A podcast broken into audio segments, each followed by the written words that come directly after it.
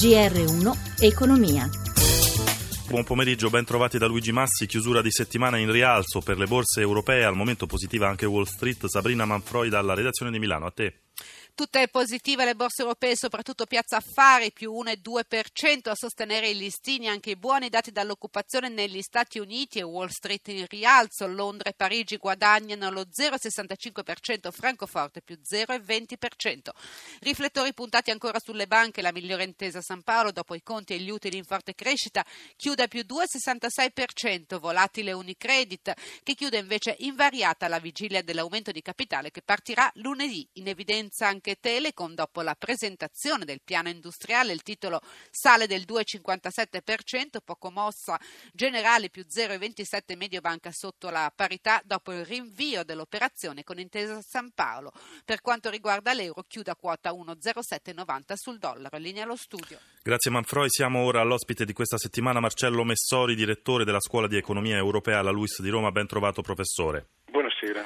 Partiamo oggi dai dati dell'Istat sull'inflazione. I prezzi al consumo a gennaio salgono dello 0,2% su base mensile e dello 0,9% su base annua, incrementi dovuti soprattutto all'aumento dei prezzi per i settori dell'energia e degli alimentari. Ma professore, è una buona notizia questa del rialzo dell'inflazione o no? Beh, questo dato ha una buona notizia e una cattiva notizia. La buona notizia è che seppure gradualmente si ravviva l'inflazione anche in Italia e questo è un segnale che il nostro Paese, pur crescendo meno della media dell'area dell'euro, comunque non è completamente tagliato fuori da una ripresa di quest'area. La cattiva notizia risiede nel fatto che anche se anche i paesi più fragili come l'Italia hanno una ripresa del tasso di inflazione, beh, si avvicinerà al momento in cui il tasso di inflazione medio dell'euro area arriverà intorno al 2% e quindi verranno meno le politiche espansive della Banca Centrale Europea e come abbiamo detto più volte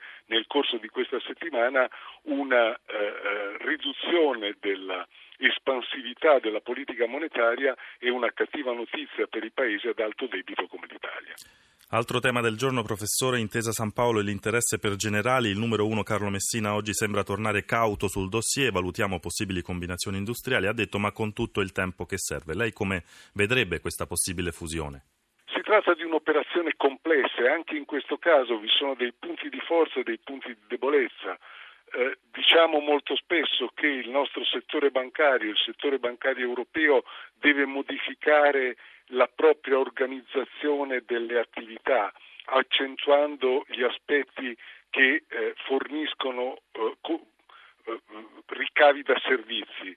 Eh, un'integrazione tra banca intesa e generali implicherebbe uno sviluppo per esempio del risparmio gestito e quindi modificherebbe l'organizzazione eh, della banca. Eh, d'altro canto però le integrazioni tra banche e assicurazioni normalmente si sono, mostrate, si sono dimostrate molto complesse, in Europa non hanno avuto successo e quindi vi sono pro e contro sul piatto della bilancia. Andiamo velocemente ai conti pubblici. Professore, per ora reazioni moderatamente positive, ad esempio quella del vicepresidente Dombrovskis agli impegni presi da Padoan. Lo dicevamo anche ieri, né Roma né Bruxelles alla fine hanno convenienza ad andare allo scontro totale. No, e soprattutto va sottolineato che il nostro ministro dell'economia nella sua eh, risposta al Parlamento ha fatto un passo avanti verso le richieste europee, assumendo impegni più precisi eh, rispetto al contenuto della lettera e quindi come eh, anche in questo caso abbiamo ripetuto spesso, c'è eh, da auspicare che l'Italia sia in grado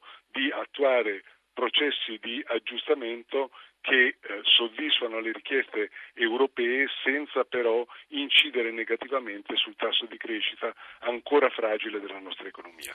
E allora grazie a Marcello Messori per essere stato con noi questa settimana. Andiamo avanti parlando di turismo. Il piano strategico per il settore è stato approvato dal Consiglio dei Ministri. Giuseppe Di Marco ne ha parlato con il direttore generale di Federalberghi, Alessandro Nucara. Siamo soddisfatti di essere stati coinvolti, abbiamo dato il nostro contributo.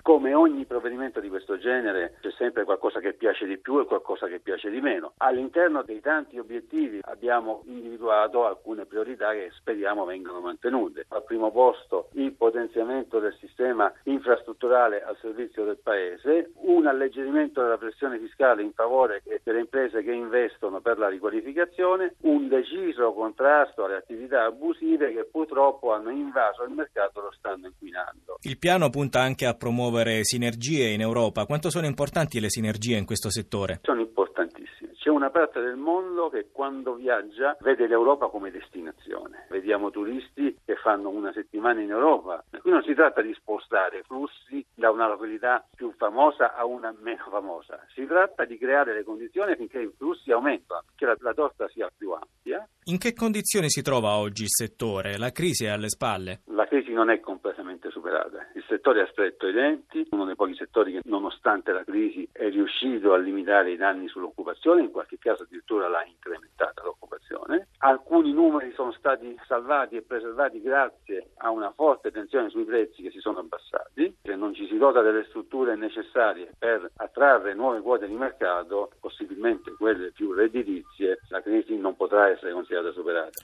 Cambiamo argomento, è uno degli indicatori sull'andamento dei consumi per quanto riguarda il settore industriale. La produzione di contenitori di vetro ha segnato in un anno un incremento del 2,4%, secondo i dati di Assovetro, grazie soprattutto all'export. Roberto Pippan ha sentito il presidente Marco Ravasi.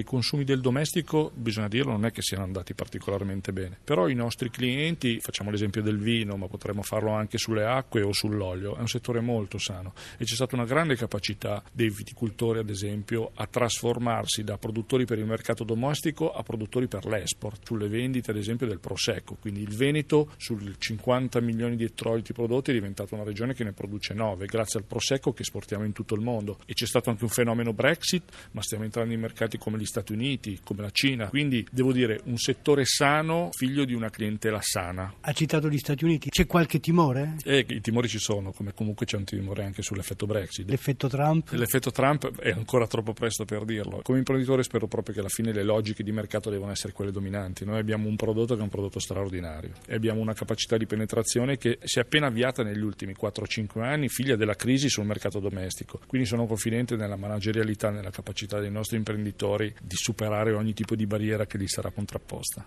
Il buon senso deve premiare, io credo soprattutto il gusto dei prodotti che noi abbiamo e sono dei prodotti buoni, dovrebbe vincere qualsiasi tipo di ostacolo in regia Ezio Bordoni, Cristina Pini per l'assistenza da Luigi Massi, buon proseguimento d'ascolto su Rai Radio 1.